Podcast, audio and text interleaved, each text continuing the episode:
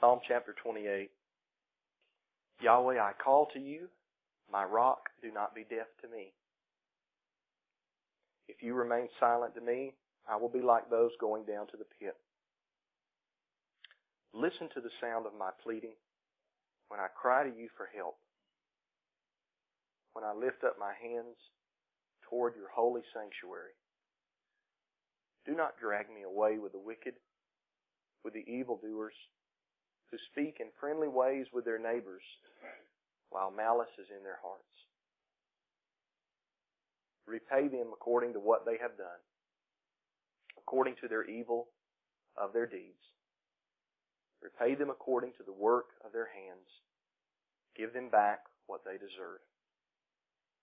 Because they do not consider what Yahweh has done, or the work of his hands. He will tear them down and not rebuild them. May Yahweh be praised, for he has heard the sound of my pleading. Yahweh is my strength and my shield. My heart trusts in him, and I am helped. Therefore my heart rejoices, and I praise him with my song. Yahweh is the strength of his people. He is a stronghold of salvation for his anointed. Save your people. Bless your possession. Shepherd them and carry them forever. Yahweh bless His word to our hearts today. Let's pray.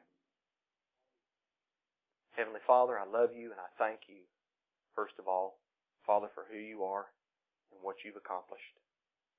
And I know, Father Yahweh, that I do not understand all the depths that there is to knowing you. Deuteronomy 29 says, The secret things belong to Yahweh, our mighty one. Father, I acknowledge that. You are great. You are high and lifted up. Father Yahweh, help us, strengthen us, give us faith, give us courage, build our endurance, forgive us of our debts as we forgive our debtors. Father Yahweh, I thank you for the blessings on my life. I thank you for the discipline in my life. I thank you that you haven't left me. I thank you that you haven't forsaken me. I thank you that you're my shepherd and that you carry me and sometimes you drag me. I'm thankful for that. Father, touch the sermon today. Let it not be me, but you that speaks through me. For it's through your Son, I pray. If I get a little bit emotional, forgive me. I've been very emotional for a while now because of things that have happened in my life. Well, that's a deep subject, isn't it? My granddaddy was the first person I ever heard say that. And you know, it seems to me that life is a very deep subject. Uh, it seems to me that life is a very, very tough road. Barney Fife, I remember him on an episode of the Andy Griffith Show. He told Gomer, he said, during our lifetime we traveled down many roads. Rough roads, smooth roads, straight roads, curved roads. And Gomer looks at him like he doesn't know what he's talking about. And that scene was meant to be a, a comedy scene, but those words from good old Barney are absolutely true. And they aren't true because Barney said them though. They're true because they are true. It really happens. We do travel down many different roads in life. I've learned as I grow older that you have a lot of stupid wannabe preachers today who proclaim that Yeshua died and resurrected so that your bank account could be full. They also say that to be poor is a curse and that Christians are never supposed to get sick. They act like believers in the Messiah don't travel down different roads in life. They act like we're just driving down one straight, sunny road with our favorite music playing in the car and a big smile across our face all the time. This is the gospel that many so-called preachers are preaching today. But let me tell you, it's a false gospel. It will not bring salvation. It is a teaching that damns people's souls to the second death, which is the lake of fire. It is a teaching that really makes a mockery of the biblical teaching. Why is it though so popular? Why is it that these preachers get the best spots on TV? Why is it that thousands and thousands of people flock to those type of congregations? Why is that? Do you want to know why? I will tell you. It's because it's appealing to the flesh. Who in the world actually wants to go through troubles? I don't. Who in the world enjoys being sick? I don't. Who in the world wants to be poor? I don't. The answer to each of these questions is no one. No one does.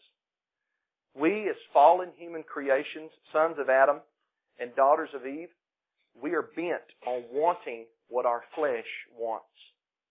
And when we hear somebody say, accept Christ and you'll drive a fancy car, or accept Christ and your wife who is dying of leukemia will be healed. We follow their lead. The problem here is that we are not accepting Christ. We're pacifying our own fleshly desires. We're joining something that is called Christ or called the Messiah, but in reality it is a false Messiah. See, the biblical gospel is this. Yeshua lived a perfect life according to Yahweh's law. He never sinned against the Father. He was the unique Son of the Most High. And because of this, he earned salvation and he qualified as the sinless substitute sacrifice. He then went to the torture stake and he was wounded for our transgressions. And he was bruised for our iniquities. He died the death of a sinner. But it wasn't because of his sins. It was because of the sins of his people. Matthew 121. The Father then raised him from the dead on the third day to immortality. And if you place your faith in His works, repent of your sins, confess Him as Master, and be buried with Him in baptism, your sins are forgiven, and His works are credited to your account.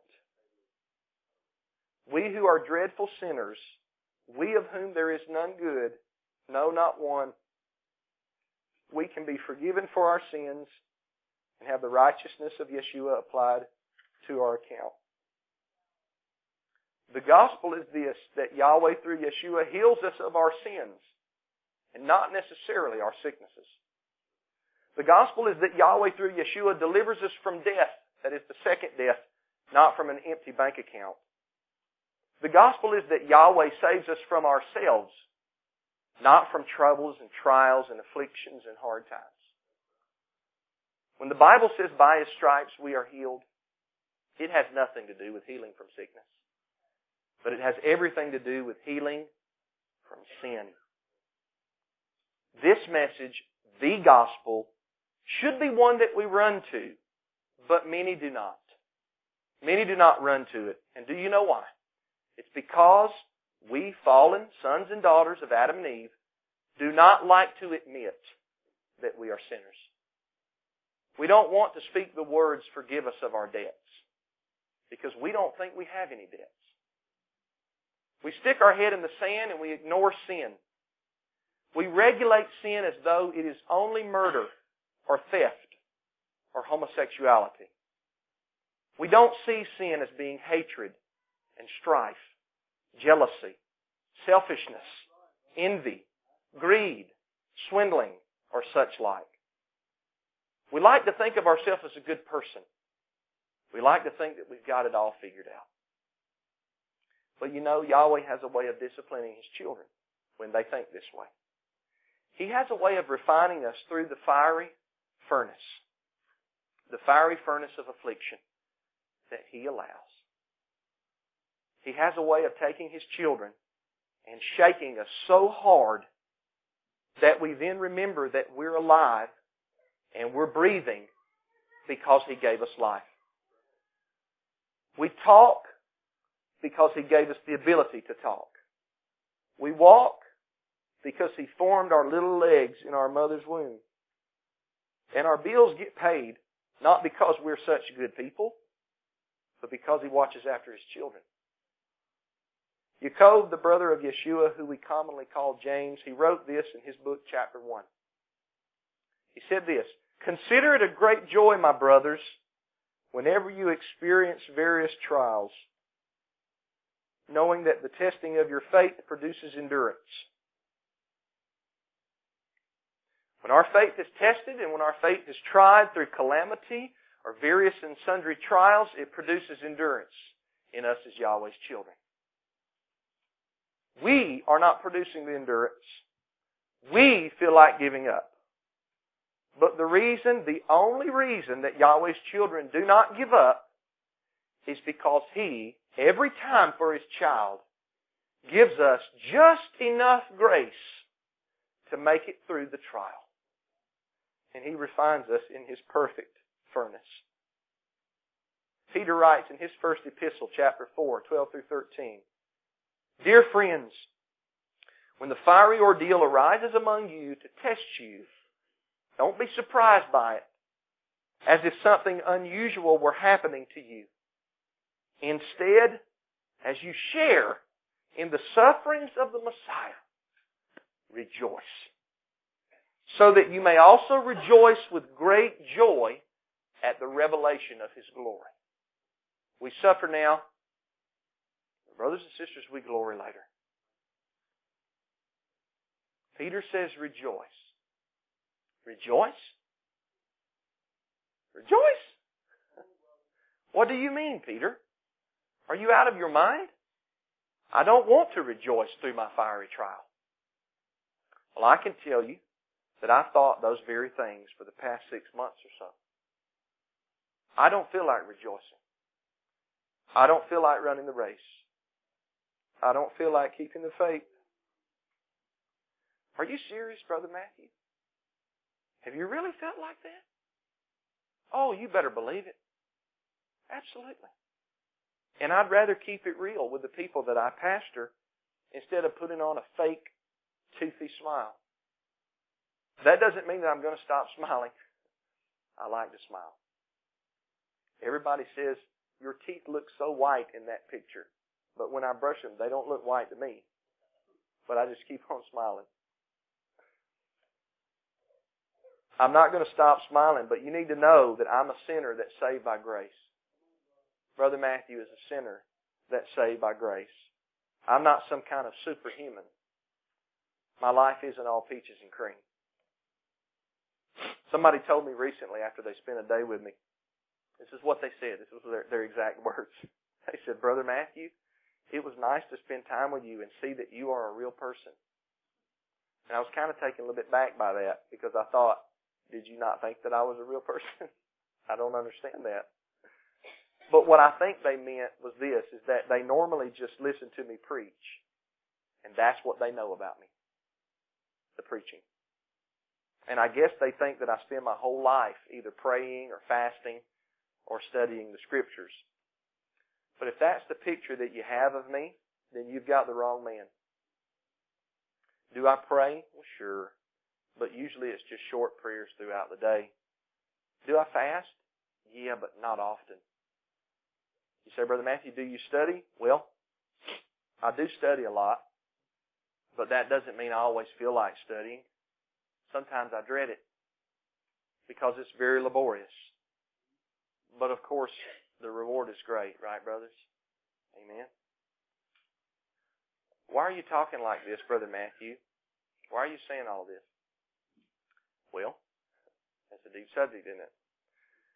But seriously though, I've been through some things recently that I never thought would happen to me. I don't know if any of you have ever experienced this, but I remember sitting in high school and hearing statistics being read by my teacher that would say statistics show that one in every 30 high school students will have this happen to them. And I would sit there and I would think, that's not going to happen to me. My dad's a pastor. My mother sings in the praise choir. I've been in church all my life. How could that happen to me? And yet as I began to live my life further and further, guess what? I was the one in the 30. Some things have happened in my life recently that I never thought would happen to me. I've been going through some trials. I'm going through some trials right now that have shaken me. They've even shaken my faith. I've not lost my faith. I truly believe that I'm one of Yeshua's sheep by Yahweh's choosing. And that I've been given by the Father to the Son sealed with His Spirit. Because of that, I'm in His mighty hand of salvation. And I'm going to be okay. Not because I'm trusting in Matthew, but because I'm trusting in His works and His merits, the merits of Yahweh's Son. Psalm 34 says, Many are the afflictions of the righteous. I know that part is true. And the second part says, But Yahweh delivereth them out of them all. And I'm believing that that second part is true. I've learned some things through my recent trials, brothers and sisters. And I'm already beginning to see a small glimpse of why Yahweh would allow these things to happen in my life. And I want to share with you some of the things that I'm learning right now. I've learned that we need to spend more time with our family and our loved ones.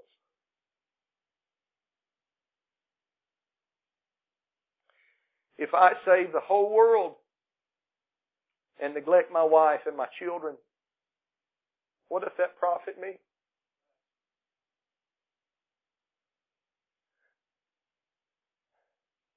I liken losing my family to losing my own soul because my wife is bone of my bone and flesh of my flesh. And my children are my own flesh and blood. And my wife needs to see me say I do to her every day that we're married. Not in words, but in deeds. She needs me to hold her hand and tell her that I love her. She needs me to take care of her. And my children need me to be their daddy. My children need me to stop studying so much and just be a daddy to them. I've also learned that if we show no mercy, we will receive no mercy. You know the Bible says that in James 2:13. It is very easy for us to store up bitterness and unforgiveness in our hearts towards people. It's very easy for us to judge others while we neglect to look at our own self. It's easy for us to point to the open sins that people commit, but keep our private sins hidden where none can see them as we prance around like a saint when we really are a hypocrite. I've also learned that they who are sick need a physician. They that are hurting, they need somebody to cry with.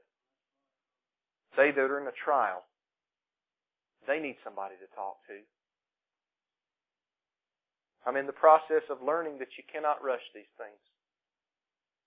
Part of showing mercy, part of it means giving people time to heal. Their brokenness didn't happen overnight. And this usually means that their healing is probably going to take a while. I've learned that we are to honor our parents. And I've learned that this doesn't mean that we just tell them that we love them. They do need to hear that though. They do. We should tell our parents, we love you.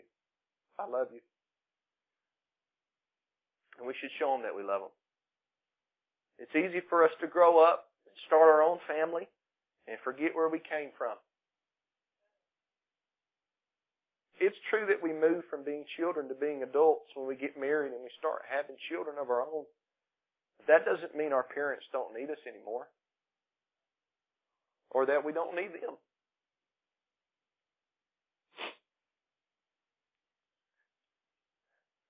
You honor your parents in many ways. One of which is helping them when they need help. And taking care of them when they need to be taken care of.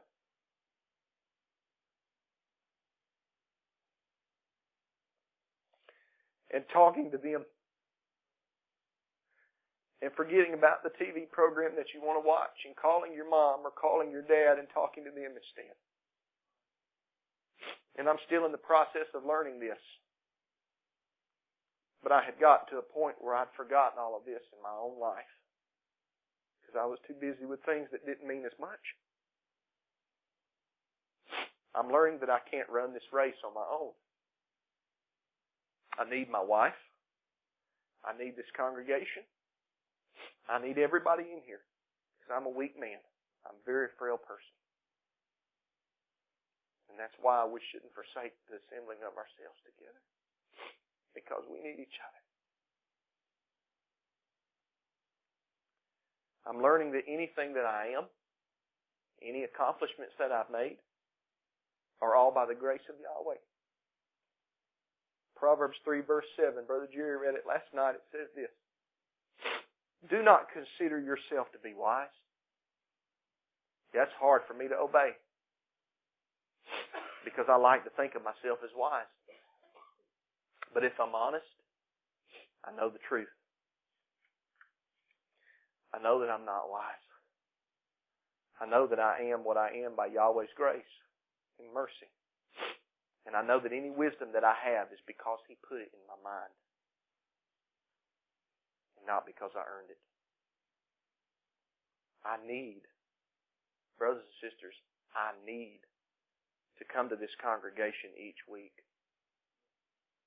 to experience the blessing of your fellowship. I need that. Behold how good and pleasant it is. But I'm learning this like it's a brand new thing. But most of all, I'm learning each day that I live, that my righteousness is filthy rags before Yahweh. I'm learning that the only way I can ever have the possibility of standing before Yahweh the Father, pure and clean and holy, is to have the righteousness of Yeshua his Son covering me like a robe. I'm learning that I'm going to the kingdom of heaven because of one reason, I believe in Yahweh, and I believe in the one whom He hath sent, Yeshua of Nazareth. He's my elder brother, and I'm clinging to His tassel, not my own. I'm trusting in His righteousness and not my own. I'm holding on to Yahweh's promises, but not because I deserve them, but rather because I'm in Christ. And if I'm in Christ, I'm a co-heir with Him. Romans 8, 17. Brothers and sisters, this is my heart today. No detail. No exegesis of Scripture. No in-depth studying. This is just my heart. Let's stand and pray.